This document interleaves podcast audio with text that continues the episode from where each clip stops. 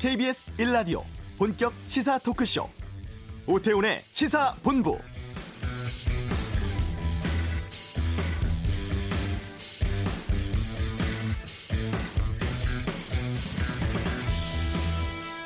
국회가 오늘 본회의 열어서 검경 수사권 조정 법안 또 정세균 국무총리 임명 동의안 등의 처리를 시도합니다.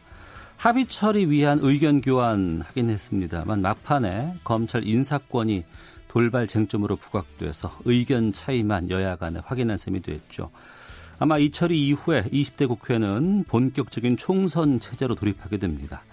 이 보수 쪽에서는 총선을 위한 통합 관련 실무 작업 시작됐죠. 새로 꾸려진 통합 추진위원회가 신당 꾸려서 총선 치르기로 합의를 했습니다. 한국당은 여기에 대해서 환영하는 모양새입니다만 새로운 보수당 쪽은 유보적 입장 보이고 있어서 통합까지 넘어야 할 산은 남아있는 상황이죠.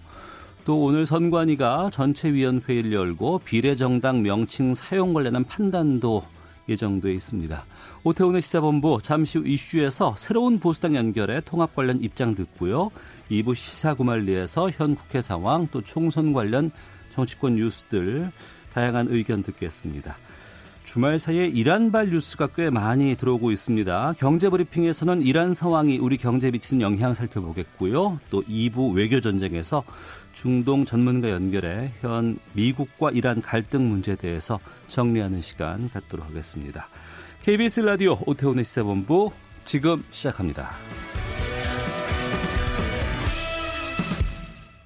네, 이 시각 중요한 뉴스들 정리해드리겠습니다. 방금 뉴스 KBS 보도본부의 박찬형 기자와 함께합니다. 어서 오세요. 네, 안녕하세요. 예, 검경 수사권 조정 법안 국회 본회의 표결 오늘 예정돼 있는데 몇 시부터 합니까? 네, 오후 6시. 6시요? 네, 오후 어. 6시에 본회의 열리고요. 그 검경 수사권 조정안 중에 형사소송법 먼저 처리하고요. 네. 이 형사소송법은 9일에 그 상정이 됐기 때문에 오늘은 음. 그냥 표결만 하면 모든 절차가 끝납니다. 하나가 검찰청법이 있는 건가요? 그렇죠. 예. 그거는 이제 추후에 음. 어, 한국당이 뭐 협조해주면 빨리 끝날 수도 있지만 이것도 역시 살라미 방법으로 처리될 가능성은 있습니다. 네. 지금 예상되는 순서는 어, 형사소송법 오늘 표결하고 이제 정세균 국무총리 인준 표결이 이뤄질 것 같습니다. 이거는 어, 국회의장이 직권 상정할 가능성이 높고요. 그 다음에 검찰청법 그리고 유치원 3법 순으로 처리되는데 정세균 국무총리 그 표결도 현 상황으로는 삼권 분립 그 취지에 어긋난다 이래서 일부 반발이 있기는 하지만 네. 어, 표결을 실제로 붙여지면 통과될 가능성이 더 높아 보이고 음. 어, 검찰청법하고 유치원 3법은 다시 자유한국당이 필리버스터를 신청할 가능성은 여전히 남아 있고요. 어, 본회의 전에 이제 자유한국당이 필리버스터 여부를 결정할 예정인데 필리버스터에 만약에 들어가더라도 어, 이전과 마찬가지로 시간은 좀 걸리더라도 표결에 들어갈 것 같습니다. 민주당 이해찬 대표가 국무총리 인준안은 오늘까지 마무리돼야 된다. 네. 아마 오늘 저녁 이런 법안이 마무리되고 본격적으로 총선 준비하는 다음 단계로 들어갈게 될 것이다. 이렇게 말을 했고요. 심재철 한국당 원내대표는 선거법하고 공수처법 백지화하면 검경 수사권 조정에 대해서 진지하게 협상에 임하겠다. 이렇게 말했는데 네. 현 상황에서 민주당이 정말 진통 끝에 통과된 선거법, 그 공수처법 원점으로 되돌릴 가능성은 아예 없다고 봐야 되겠죠. 예. 그렇다면 신재철 원내대표도 그걸 모르고 있는 상황이 아니기 때문에 음. 이건 어떻게 보면 이제 정치적 발언으로 보여지는데 패스트트랙 처리 과정에서 민주당이 어, 보는 시각에 따라 이제 밀어붙이는 모습으로 보여질 수가 있거든요. 그래서 총선에서 어, 이제 핵심 기재로 이를 활용하기 위해서 명분도 쌓고 그리고 어떤 전략적으로 이를 어, 이용하기 위한 음, 발언으로 보여집니다. 네. 그리고 그 이성윤 신임 서울중앙지검장 인사대상 대검찰청 간부들에게 조롱 섞인 문자 메시지를 보냈다. 이 한국당 주광덕 의원의 주장입니다. 이게 파문이 꽤 커지고 있는데 이게 개인에게 전달된 문자 메시지인데 이게 국회의원까지 간 게 어떻게 돼요 지금? 일단 주광덕 한 주광덕 의원은 본인이 그 문자 메시지를 받은 건 아니다 이렇게 지금 주장을 하고 있습니다. 예. 어제 이제 그 국회에서 기자회견을 가졌는데 이성윤 법무부 검찰국장 이제 지금은 신임 서울중앙지검장이죠. 네. 약 올리는 듯한 표현, 독설에 가까운 험한 말을 하고 마지막에는 주님이 함께하기를 바란다라면서 좌천된 검찰 간부 인사들한테 이해하기 힘든 문자 메시지를 보냈다 이렇게 기자회견을 어제 했었죠. 네. 그랬더니 이제 기자들이 원문을 그럼 공개해 줄 수 있냐라고 했더니 음. 자기는 원문을 받은 건 아니다. 전에 들었다. 이렇게 주장을 했었습니다. 이렇게 주장을 하고 이 논란이 있니까 법무부에서 네. 오히려 그 문자 원문을 공개를 했습니다. 어. 그 원문을 어떻게 돼 있냐면 늘 좋은 말씀과 사랑으로 도와주셔서 진심으로 감사드립니다. 늘 관심을 주시고 도와주신 덕분에 여기까지 왔다고 생각하고 감사하게 생각하고요. 평화와 휴식이 있는 복된 시간 되시길 간절히 기도, 드립니다 이게 그게 원문이에요? 이게 원문인데 어. 디에 봐도 조롱이나 뭐 이런 표현은 없죠. 예. 뭐 주님이 함께하길 바란다 이런 내용은 없고 있다면 평화 휴식이 있는 복된 시간 되기를 기도드린다라는 정도가 있는데 주 의원은 이제 이 문자가 공개되니까 아니 문자 내용 그렇다 치더라도 어. 그렇잖아도 좌천된 인사들한테 이런 예. 문자를 보냈다는 것 자체가 이게 조롱이 아니고 뭐냐. 음. 또 이렇게 약간 말을 바꿨습니다. 근데 이제 문자를 받은 아, 사람으로 지목된 사람이 언론을 통해 밝혀졌는데 강, 강남일 대검전 차장입니다. 오늘자로 네. 대건 대전 고검장으로 전보가 됐는데 음. 강남일 대전 고검장은 KBS에다 입장을 밝혔습니다. 왜 자기를 끌어들이느냐? 음. 자기는 이 건과 아무 관련도 없고 네. 주광덕 의원하고도 2020년에 단 한 차례도 전화 통화도 한 적이 없다. 음. 날 끌어들이지 말아라고 약간 불쾌한 듯한 발언을 했고요. 네. 이성윤 신임 서울중앙지검장은 오늘 첫 출근길에 이제 문자 메시지 논란에 대해서 이제 기자들이 묻지 않았겠습니까? 여기에 예. 대해서 일절 언급을 하질 않았어요. 이 문제가 음. 자꾸 논란이 되는 걸 원치 않았던 거죠. 다만 이제 관심 본인의 관심은 검찰 개혁에 더 맞춰져 있기 때문에 이 문제를 자꾸 이슈화하지 원치 않고 있는 것 같습니다. 음, 알겠습니다. 아, 국제 뉴스 이란 소식 좀 더 보겠습니다. 우크라이나 여객기 사고 여파가 지금 예상 외로 번지고 있는 상황인데 이란 정부가 자신들의 실수라고 인정을 했고 지금 이란 내에서는 그 정부에 항의하는 시위가 벌어지고 있다면서요. 그렇습니다. 지난 금요일 상황만 보더라도 네. 그때만 하더라도 사고 원인을 관련 당사국 전문가들이 다 이란으로 들어와라. 음. 자기네들이 잘못이 아니다라는 식으로 이런 정부가 공식적인 입장이었었는데 금요일 방금 뉴스에서 그렇게 전해드렸었습니다. 주말 사이에 예. 상황이 바뀌었습니다. 아마 예. 군 당국의 핵심 관계자가 그 얘기를 전달하지 않았기 때문에 그런 일이 벌어졌던 것 같은데 우크라이나 여객기를 미국의 미사일로 잘못 판단하고 미, 사일을 쏴서 격추시킨 군 당국이 이제 뒤늦게 사실을 인정을 했고요.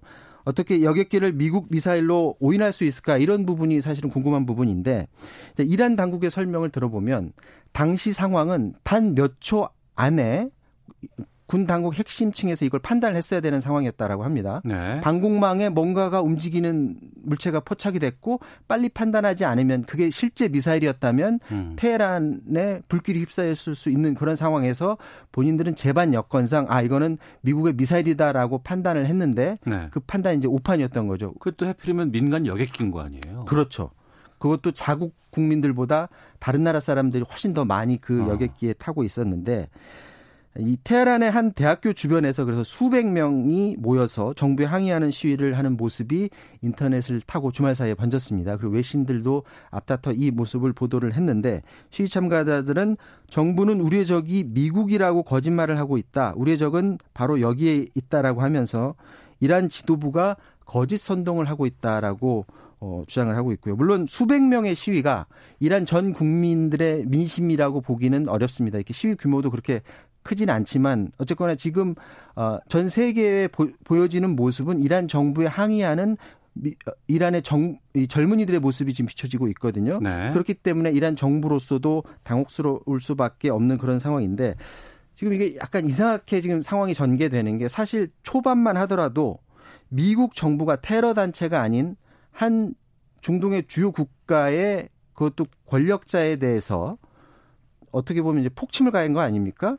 그래서 이제 이 전 세계 여론은 아무리 그래도 음. 정부의 핵심 관계자가 그렇게 어, 그러니까 반미 감정이 상당히 높은 상황이었어요. 그렇게 예, 예. 그렇게 이제 전개되는 줄 알았는데 어떻게 공교롭게도 여객기 다른 나라 여객기를 이란의 군이 오인 사격을 함 가함으로 해서 상황이 지금 이상하게 전개가 되고 있는데 트럼프 대통령은 이를 10분 활용하고 있는 것 같습니다. 지금 음. 트위터 정치를 펼치고 있는데 뭐라고 하냐면 이런 이란 지도자들을 향해서 시위대를 죽이지 말라면서 시위대 안전을 보장하라 이렇게 촉구를 하고 있습니다. 네. 2부 외교 전쟁에서 이 내용 좀 자세하게 짚어보는 시간 갖겠습니다.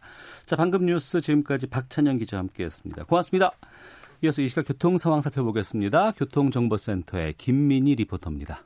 네, 점심시간에 접어들면서 도로 교통량은 조금 줄었습니다. 중부 내륙고속도로 양평 방면 중원터널 부근 화물차 관련 사고는 처리 작업이 마무리됐지만 부근으로 아직 여파가 남아 있습니다. 반대 창원 쪽으로 여주분기점 부근에서는 1차로를 막고 작업을 하고 있어서 5km 구간에서 극심한 정체입니다. 경부고속도로 부산 쪽으로 잠원나들목을 앞두고는 4차로에서 사고가 났는데요. 뒤로 한남대교 남단부터 정체 심합니다. 이 정체는 반포나들목 부근까지 이어지고 있습니다. 더 가서도 신갈분기점에서 수원 사이와 또 오산 일대로 더딘 흐름 이어지고 있습니다. 이후 목천 부근에서는 작업 여파받아 속도 많이 떨어져 있습니다. 서울 시내 성산대교 북단에서 남단 방면으로 남단 부근에서는 작업 여파받아 정체입니다. KBS 교통정보센터였습니다.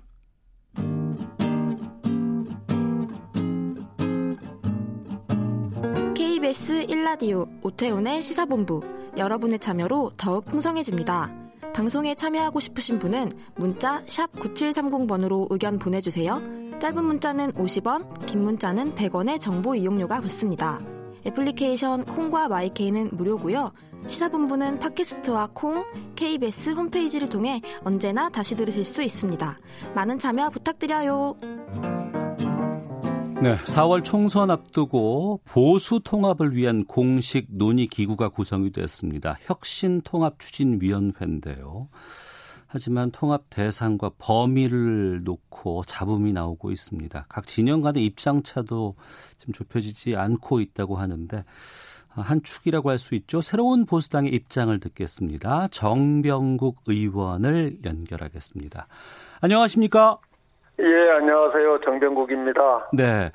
새로운 보수당 창당한 지 얼마 안 됐습니다. 예, 새 예. 시작을 하셨는데 각오부터 좀 듣겠습니다. 예, 먼저 그간 바른정당과 바른미래당의 정치 실험을 응원해 주신 국민 여러분들께 정말 죄송하다는 말씀 먼저 드립니다. 많이 부족했고 그간의 실패를 인정합니다.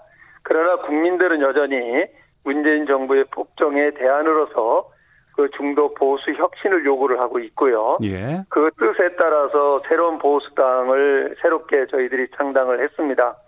새로운 보수당의 그 기본 가치와 철학을 기반으로 해서 중도 보수의 합리적 대안으로서 함께 하나가 되어서 꼭 이번 그 선거에 승리하도록 하겠습니다. 네. 새로운 보수당 목표가 개혁 보수 재건과 젊은 정당 맞습니까? 예, 맞습니다. 예, 이 개혁 보수는 구체적으로 어떤 걸 뜻하는 건가요? 그동안 보수를 자처했던 정당들이 시대적 흐름을 읽지 못하고 기득권에 안주하면서 진영 논리에 갇혀서 태거리 보수가 되고 말았어요. 네. 그래서 이제는 그 보수의 기본 가치인 자유, 민주 공화를 근간으로 해서 공정과 정의가 실현될 수 있도록 시대 흐름에 부응하는 가치 중심의 정당을 만들어야 된다 음. 하는 것이 개혁 보수의 의미고 방향입니다. 네. 예. 본격적인 좀 말씀을 좀 나눠보겠습니다. 어, 새롭게 창당을 했습니다만 창당과 얼마 되지 않아서 이 보수 통합을 위한 혁신 통합 추진위원회가 구성이 됐습니다. 예. 이 혁신 통합 추진위원회는 새로운 보수당에서는 어떻게 보고 계세요? 혁신통합추진위원회는 범보수 진영의 시민단체와 정당들이 연석회의를 열었고요. 예. 그 과정에서 이제 그 하나가 돼야 된다라고 하는 그런 국민적 바람에 그 맞춰서 혁신통합추진위원회를 그동안 우리 그 새로운 보수당이 주장해왔던 보수재건 3원칙을 포함을 해서 6개 원칙의 근, 근거에서 네. 그 통합하자라고 음. 하는 거에 대해서 의결을 했고요. 예. 이 부분에 대해서 오늘 그 우리는 이미 지난 금요일 날 그 최, 저기 의원총회를 통해서 추인을 했고요. 예, 예. 오늘 자유한국당에서는 최고위원회를 통해서 추인을 함으로써 어. 혁신통합추진위원회가 공식적으로 이제 출범을 할 준비를 하고 있는 겁니다. 아, 출범 앞두고 있는 입장이네요, 지금 그러면? 예, 그렇습니다. 그러면 여기에는 새로운 보수당뿐만 아니라 한국당도 다 참여하기로 결정이 된 겁니까? 예, 그렇습니다. 아, 그러면 이제 혁신통합 추진위원회에서 결정한 내용들을 새로운 보수당에서는 다 따를 계획이 있으신 건가요? 일단 일단은 거기에서 그 전권을 가지고 뭐 의사 결정을 하는 게 아니고요. 예. 그러니까 통합의 원칙 방향 어. 그리고 향후 어떤 로드맵을 가지고 새로운 정당을 만들어 갈 것인지 네. 그런 성격 규정이라든가 이런 부분들을 하게 될 거고요. 네. 이런 부분들을 그리고 결정이 되면 양당에 제안을 하게 되고 음. 양당에서 동의가 되면은 바로 그 다음 단계로 넘어가게 되는 겁니다. 네. 그 새로운 보수당이 그 보수 재건의 3원칙 밝히셨지 않습니까? 예. 탄핵의 강 건너기, 개혁 보수 예. 지향하기, 새집 짓기. 예. 근데 이 부분에 대해서 한국당 쪽에서 어, 쉽지 않다라는 얘기들이 나오곤 있는데 이것을 관철시킬 계획은 갖고 계시는 건지요? 아니, 관철이 이미 된 거죠. 이미 된 건가요? 예, 그러니까 그 시민연대 회의에서 예. 그 여섯 가지 저희가 제안을 했던 세 원칙을 포함한 어. 여섯 가지 원칙 하에서 혁신 통치위원회를 구성한다라고 하는 게 결의사항이거든요. 네네. 이것을 오늘 자유한국당에서 최고위원회를 통해서 받겠다 음. 공식화했기 때문에 네. 이 부분들은 다 통 그 된 겁니다. 네. 그래서 이 부분에 대해서 오늘 자유한국당이 입장을 받고 음. 그 우리 새로운 보수당의 그 하태경 대표가 네. 기자회견을 통해서 수용한 걸로 받아들였고요. 어. 그래서 바로 대화를 진행하겠다. 하는 입장 표명을 했습니다. 그러면 다시 한번 여쭙겠습니다. 한국당과 새로운 보수당은 이제 마음이 합쳐진 것 같고 일정 정도에 대해서 다른 네. 쪽 이를테면 우리공화당이라든가 다른 쪽은 어떻습니까? 이미 그것은 그 시민연대 회의에서 네. 그각 당의 모든 단체한테 다 이 공문을 보냈다고 그래요. 예, 예. 그러는 과정 중에서 우리 공화당은 참여하지 않겠다. 어. 예, 기본적으로 그 이전에도 저희가 제안한 그 3원칙에 동의하지 않기 때문에 참여하지 않는다라고 얘기를 했고요. 예. 그래서 스스로 참여하지 않았기 때문에 그 뭐 문제가 되는 게 아니고요. 네. 그리고 이 원칙에 대해서 동의를 하면 다 함께 가는 거죠. 아, 그러면 안철수 전 대표 쪽도 공문을 보냈답니까? 예, 당연히 보냈죠. 아, 그럼 그쪽에서는 반응이 지금 오고 있나요? 그 답이 없었다고 그래요. 아, 그래요? 예. 그러면 현재로서는 어, 한국당, 새로운 보수당 그리고 이제 그 보수를 표방하는 시민단체 이 정도로 정리를 하면 되겠습니까? 그렇습니다. 어. 이후에라도 안철수 전 대표 쪽에서 다시 입장을 좀 밝힐 것으로 전망은 하세요? 글쎄, 뭐, 아직 뭐, 구체적으로 들어와서 논의하겠다고 하니까. 네. 지켜봐야죠. 네. 그러면 이게 궁금한 게요. 그 한국당과 새로운 보수당이 4월 총선에서 뭐 선거 연대가 되는 겁니까? 아니면 신당을 꾸리면서 총선을. 신당을 창당하는 쪽으로 방향을 잡고 있습니다. 아, 그래요? 그러니까 양당의 간판을 내리고. 예. 신설, 이게 법정 용어로 신설 합당이 되는 겁니다. 아, 그렇습니까? 그러면 그 예. 작업은 언제쯤 가능할 것으로 전망하세요? 어, 지금 이제 그 혁신통치위원회가 만들어지면 예. 거기에서 논의 방향이라든가 이런 논의가 되게 되면 그 원칙하에서 이 최종적으로 통합선언이 있게 될 거고요. 로드맵상. 네. 그렇게 되면은 그 다음에 바로 그 새로운 정당 창당 준비위원회가 뜨겠죠. 어. 그렇게 해서 목표는 그 2월 10일 안에 네. 상당한다는 게 목표입니다. 예. 어, 그런데 이 총선 앞두고 새로운 신당을 창당하게 되면 뭐 당대표라든가 아니면 이 총선에서 어, 공천이라든가 이런 부분들이 원활하게 진행될까라는 궁금증도 있거든요. 어떻게 전망하십니까? 그것이 원활하게 진행이 되지 않는다는 전제하에서 한다고 한 발짝도 못 나가는 거죠. 그러니까요. 결국은 예. 그러한 부분에 대해서 공감이 이루어졌고 어. 기본적으로 이대로는 안 된다. 국민적 요구가 어디에 있다라고 하는 부분에 대해서도 공감을 했고 네. 기본적으로 스스로가 그이 국민적 눈높이에 맞출 수 있도록 음. 모든 기득권을 내려놓겠다라고 하는 전제하에서 가는 거겠죠. 네. 네.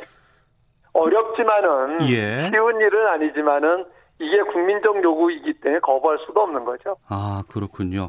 네. 알겠습니다. 예. 급박하게 지금 이 보수 쪽이 좀 돌아가는 것 같은데 하나만 좀 여쭤보겠습니다. 예. 더요.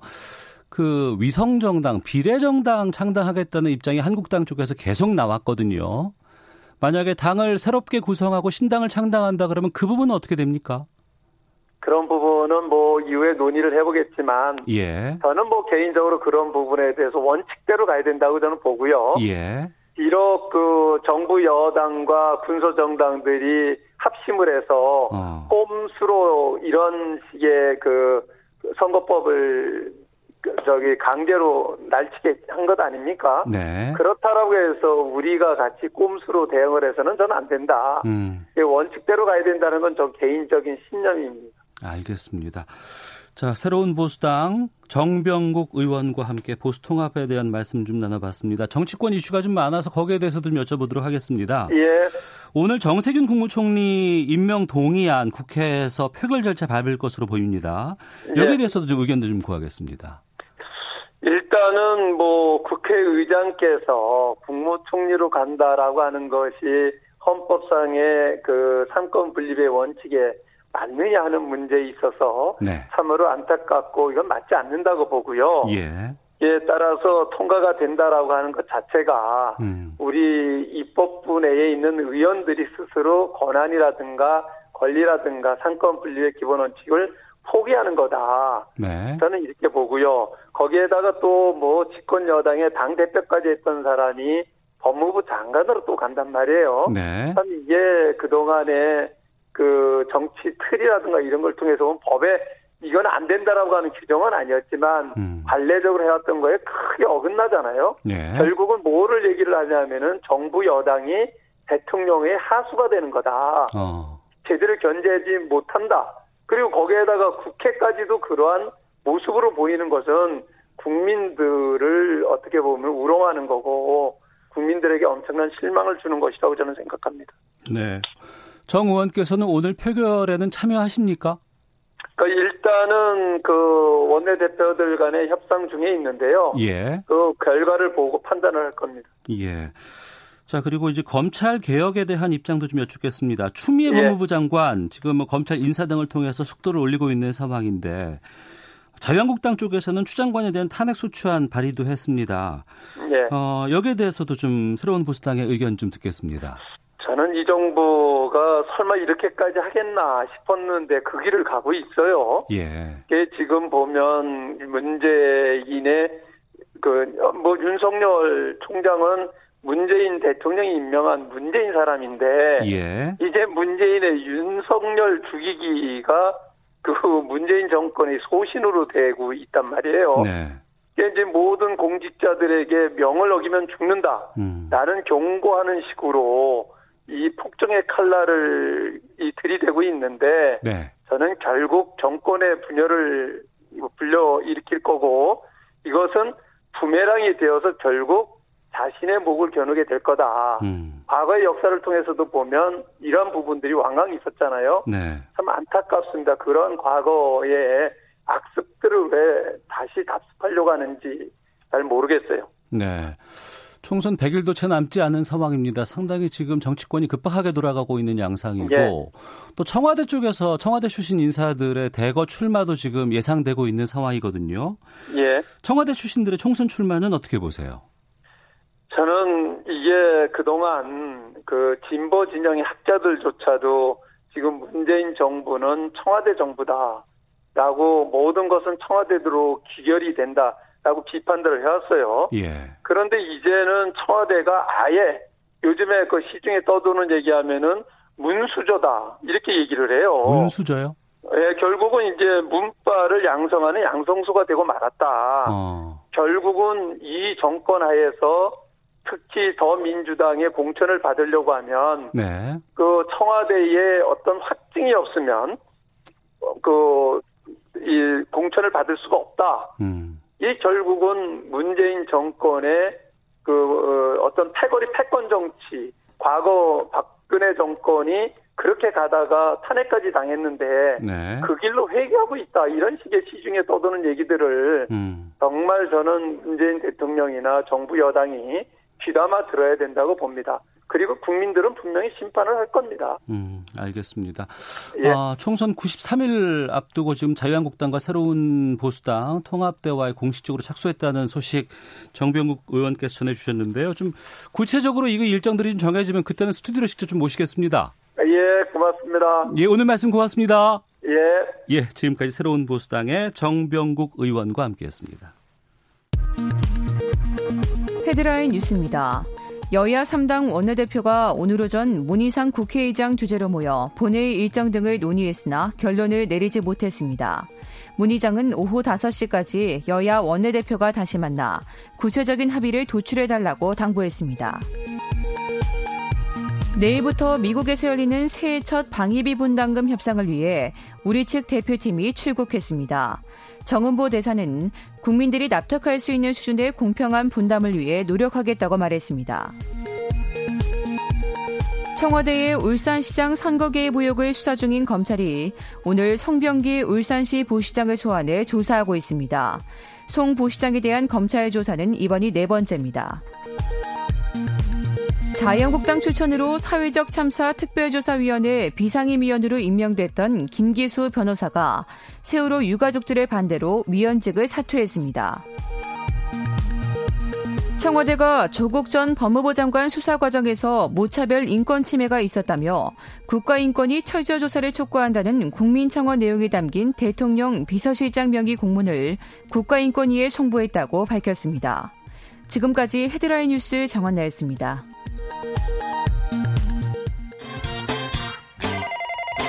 안녕하세요. 라디오 청취율 조사 중입니다. 예, 안녕하세요. Iron Dragon 김응수. 김응수 씨, 12시 20분 오태훈의 시사본부 많이 들으시나요? 아주 아주 잘 듣고 있습니다. 굴리다가 97.3이 딱 잡힌 거예요. 근데 내용이 저하고 주파수가 맞았어요. 채널 고정. 오태훈의 시사본부 이번 청취율 얼마로 예상하십니까? 묻고 더블로 가 본격 시사 토크쇼 오태훈의 시사본부 네, 월요일 시사본부 경제브리핑 시간입니다. 참 좋은 경제연구소 이인철 소장과 함께하겠습니다. 어서 오세요. 네, 안녕하세요. 예. 어, 새해 들어서 지금 중동 지역 긴장감이 상당히 좀 고조되고 있습니다. 미국과 이란 간의 갈등 본격화되고 있는 상황이고 저희 씨 경제브리핑에서는 이게 우리 경제에 어떤 영향을 미칠지 좀 짚어보는 시간 갖도록 하겠습니다. 그렇습니다. 이게 그 솔레이마니를 미국이 제거하면서 시작된 거 아니에요? 맞습니다. 그 아마 연초부터 이제 솔레이마니 이제 혁명 수비 때 사령관 이름이 많이 거론이 됐는데요. 뭐 이란 군부의 실세이면서 2인자 아마 차기 대통령까지 노릴 수 있는 굉장히 촉망받는 이란 내에서는 입지전적인 인물인데 한 20여 년 동안 반미 전선을 구축했던 인물이어서 네. 트럼프 대통령이 이렇게 기습적으로 드론으로 제거를 했잖아요. 음. 그러면서 뭐라고 얘기했느냐? 이거 자유권 차원이다. 네. 이제 뭐 미군에 대한 어떤 공격을 계획하고 있었기 때문에 이 반드시 이제 제거해야 할 필요성이 있다라고 당위성을 얘기하고 있는데 뭐 당연히 뭐 이란 내에서는 열세 가지 보복 시나리오를 고려하고 있다라면서 막 경고하니까 갑자기 연초부터 이게 중동 지역에 제2의 이제 전쟁이 나타나는 게 아니냐라는 우려 때문에 뭐 이 소식이 전해지면서 국제 유가 증시 요동쳤습니다. 네. 국제 금 가격이 뭐 7년 만에 최고치를 찍고 그랬는데 어. 근데 하루 만에 또 봉합이 돼요. 예. 뭐 트럼프 대통령이 일단 경제 제재는 하겠지만 경제 제재는 하겠지만 강력한 경제 제재 방침을 밝히면서도 군사력 사용을 원치 않는다라고 음. 밝히니까 또 글로벌 금융시장 언제 그랬냐는 듯이 하루 만에 또 낙폭을 다 만회하면서 일제히 또 뉴욕 증시는 사상 최고가를 갈아치웠습니다. 네. 또 급등했던 국제유가 금가격도 안정세로 돌아서는 양상입니다. 음, 그럼 구체적으로 이제 경제 쪽 보겠습니다. 어, 전쟁 나는 거 아니야? 뭐 국지전이라고는 하지만 이게 파장이 커지는 거 아니야라는 우려 때문에 특히나 석유가 또 관계가 돼 있는 맞습니다. 지역이기 때문에. 맞습니다. 그래서 상당히 좀 걱정을 많이 했는데 하루가 지나고 났더니 바로 그냥 또 경제는 아유 별일 없겠구나라고 그냥 좀 평정심을 찾는 분위기잖아요. 맞습니다. 이 사건이 불거지니까 이제 음모론부터 시작을 해서 뭐 정치적 이유가 있다. 이제 뭐 일하는 2월 그리고 이제 미 트럼프 대통령 입장에서는 11월 총선뿐만 아니라 이제 탄핵이라는 커다란 내부적인 관심을 좀 이쪽으로 좀 돌리기 위해서 한 게 아니냐 여러 가지 얘기가 나왔습니다. 근데 트럼프 대통령의 그동안의 행보와도 좀 달라요. 전면전 가능성까지 제기되면서 일촉즉발의 상황에서 갑자기 평화 모드로 급선해야 합니다. 네. 군사력 사용을 원치 않는다라고 밝혔는데 이런 이제 트럼프 대통령의 전면전을 피하는 이유는 크게 한 세 가지 정도로 이제 요약이 되는데요. 일단 미군의 사망자가 전혀 발생하지 않았다. 음. 아, 미국이 가장 싫어하는 건 두 가지요. 미국 본토에 대한 공격. 그리고 자국민이 전 세계 어디에 있는 자국민이라도 상해를 입어서는 안 된다. 네. 이런 원칙이 있기 때문에 미국인이 사망하지 않았다라는 점에 대해서 뭐 결코 전면전으로 갈 수 없었다라는 게 아니고 또 하나는 어, 트럼프는 이제 탄핵과 재선이라는 이유로 지금 만에 하나 이제 긁어부스럼을 만들었을 경우 글로벌 경기에 이제 치명타가 될 수 있습니다. 이렇게 되면 지금 자신의 치적이 미국 주식 오르고 경제 호황인데 이게 음. 흔들릴 수 있다라는 판단이고 또 세 번째는 이란도 흔들리고 있어요.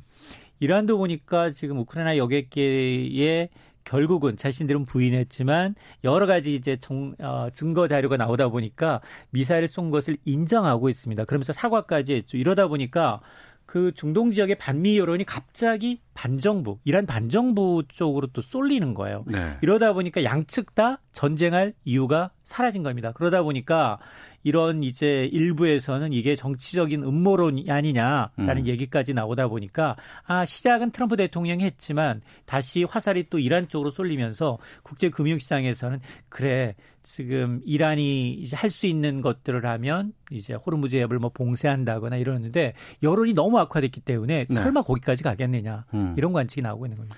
우리로서는 이제 유가가 상당히 좀 중요한 상황인데 지금 유가 진정세를 보이고는 있다고 하지만 그래도 유가가 좀 계속 오르는 것 같던데요. 그렇습니다. 지금 미국과 이란 이제 충돌 가능성이 제기가 되면서 이제 국제 유가 북해산 브렌트유가 장중에 70달러, 배럴당 70달러를 돌파를 했어요. 네. 그런데 또 이내 하루 만에 또 65달러대로 뚝 떨어집니다. 지금 음. 나흘째 하락하고 있습니다. 뭐 그럼에도 불구하고 지금 국내 휘발유 가격은 거의 8주 주간 기준 8주 연속 올랐거든요. 예. 근데 왜 이렇게 많이 올랐느냐? 아, 이달 둘째 주 주유소 이제 휘발유 판매 가격이 이전 주에 비해서 한 6원 40전 정도 올랐는데 리터당 1,565원. 일부 서울 지역에는 1,600원 넘어간 데가 많고요. 예, 예. 자, 이렇게 이 어, 서울 시내뿐만 아니라 이제 전국의 휘발유 가격이 오른 이유는 12월이었습니다. 오펙이 석유 수출국 기구가 감산을 결정을 했어요. 음. 그동안도 국제유가 감산을 해왔는데 국제유가가 너무 떨어지니 방어 차원에서 감산을 좀더 확대하자라는 총회가 있었습니다. 네. 그러다 보니까 사실 올해 이 전반적으로 국제유가 전망하면서 전문가들은 이게 공급 측 요인보다 이제 수요 측 요인에서 기름값이 움직일 텐데 수요가 크게 늘지 않고 있거든요. 음. 뭐 공장 가동을 많이 한다거나 여행을 많이 하거나 이런 수요 측이 아니라 오히려 공급 측에서는 새로운 유전이 더 많이 발견되고 있어요. 네. 그런 걸 감안하게 되면 외부 분쟁만 없다면 올해 국제 유가는 상당히 안정될 것이다라는 전망이 우세했다는 겁니다. 어. 그러니까 결국 중동 분쟁을 제외하게 되면 수요와 공급만의 요인을 놓고 보면 국제 유가가 더 이상 오를 이유가 없다라는 분석 때문에 네. 국제 유가는 뚝뚝 떨어지고 있는 겁니다. 음. 그럼에도 좀 글쎄요. 그 뚝뚝 떨어지는 건 우리가 체감하기는 쉽지 정말 맞습니다. 이게 국제유가가 상승한다 하더라도 국제유가의 변동분은 시차를 두고 이제 와서 한 2주 정도 와서 반영을 하는데 근데 우리 이제 이 주유소 그리고 이제 정유업체의 입장은 뭐냐? 음. 내릴 때는 굉장히 미적거려요. 그러니까요. 올릴 때는 금세 금세 반영을 합니다. 음. 그러다 보니까 이 떨어져도 떨어진 걸 체감하기가 좀 어렵고 오른 분만 이제 굉장히 리스크 있게 반영을 하다 보니까 실질적으로 가보면 주유소 가보면 연초 지난달에 비해서 많이 올랐어요. 네. 자, 중동 의존도가 높은 또 국내 산업계가 또 있습니다. 맞습니다. 이쪽은 지금 어떻습니까? 지금 중동에 진출한 우리 기업들 주로 건설사들이에요. 건설사. 지금 이란과 이라크 내에 국내 건설사 14곳이 지금 진출해 있습니다. 예. 근데 이 중동 지역은 계속해서 국내 건설사들의 수주가 줄고 있어요. 어, 어 2년 전 지난 천, 아, 2018년에 92억 달러이던 수주가 지난해는 48억 달러, 거의 반토막이 났거든요. 반토막이네요, 진짜. 그렇습니다. 그나마 올해는 좀 이라크 정세가 좀 안정이 되면 대규모 국가 재건 사업이 있지 않겠느냐. 음. 아, 수주가 좀 늘어날 것으로 기대를 했는데 그런데 이번 사태가 또 퍼지면서 수주는 올스텝 됐습니다. 네. 그러다 보니까 이제 국제유가에 민감한 업종들 뭐 해운 항공이랄까 이런 데는 영업비의 한 4분의 1 정도가 연료비거든요. 음. 그러니까 이번 국제유가가 만일 움직인다면 이들도 뭐 타격이 있을 수밖에 없고요. 뭐 조선해운업계도 긴장하기는 마찬가지인데 다만 반사이익을 얻는 입종, 정유업종 같은 경우 정유? 예. 왜냐하면 유가가 상승하면 정제 마진이 개선이 되거든요. 네. 그리고 이제 조선업의 경우에는 호악재가 따로 있는데 뭐 호재라면 유가가 오르게 되면 어쨌든 바다에서 원유 시추하는 해양 플랜트 수주가 늘어날 수 있다라는 기대감은 있는데 근데 사실 악재는 뭐냐? 지난해 우리가 중국 제치고 2년 연속 조선 수주 1위 했거든요. 네네. 근데 전반적으로 선박 발주량은 지난해 40% 넘게 줄었어요. 음. 줄어든 가운데 그나마 올해는 좀 중동발 악재가 희석이 되면 좀 좋아지지 않겠느냐 했는데 또 네. 이런 연초부터 이런 부담을 안고 있어서 예. 전반적으로 보면 우리가 국제 유가를 수입하다 보니까 수입 물가도 오르고 또 긍정적이보다 부정적인 측면이 더 많습니다. 예. 아, 이러한 파장, 이 한국 경제는 어떤 영향을 미칠 것으로 예상되는지 끝으로 좀 말씀 드리겠습니다. 예, 이제 여기서 일단락이 된다면 소강 상태를 보인다면 뭐 한국 경제에 미치는 영향은 크지 않습니다. 네, 실제로 뭐 대외 네. 예, 대외 경제 연구원도 뭐 조금 유가 영향은 업종을 제외하고 거시경제에 대한 영향은 제한적이다. 우리가 지난해 5월부터 이란산 원유 수입은 미국의 요구에 따라 정, 전면 중단한 상태거든요. 네. 그래서 지금 대중국 수출액도 많이 줄고 있는 건 사실이지만 그러나 다만 미국이 아 이란이 미국 본토를 공격하거나 음. 미군을 살해하는 정말 이 돌발 행동을 한다면 굉장히 상황은 달라질 수 있습니다. 네. 이렇게 되면 우리는 세계 경제하고 영향이 있고 수출이 또 타격을 받을 수밖에 없기 때문에 정부의 성장이 2.4% 성장이 어려워질 수 있습니다. 음, 알겠습니다. 아, 좀 불확실성이 아직 해소되지는 않은 상황이기 때문에 지금 계속해서 살펴봐야 될 것 같고요. 자, 지금까지 참 좋은 경제연구소 이인철 소장과 함께했습니다. 고맙습니다. 네, 감사합니다. 예. 잠시 후 2부에서는 예, 9개월을 끌어왔었죠. 예, 패스트트랙 전국의 마지막을 앞둔 국회 상황 살펴보는 시간 갖겠습니다. 외교 전제 이러한 내용 계속해서 좀 짚어보는 시간 준비하겠습니다. 뉴스 들으시고 2부에서 이어집니다.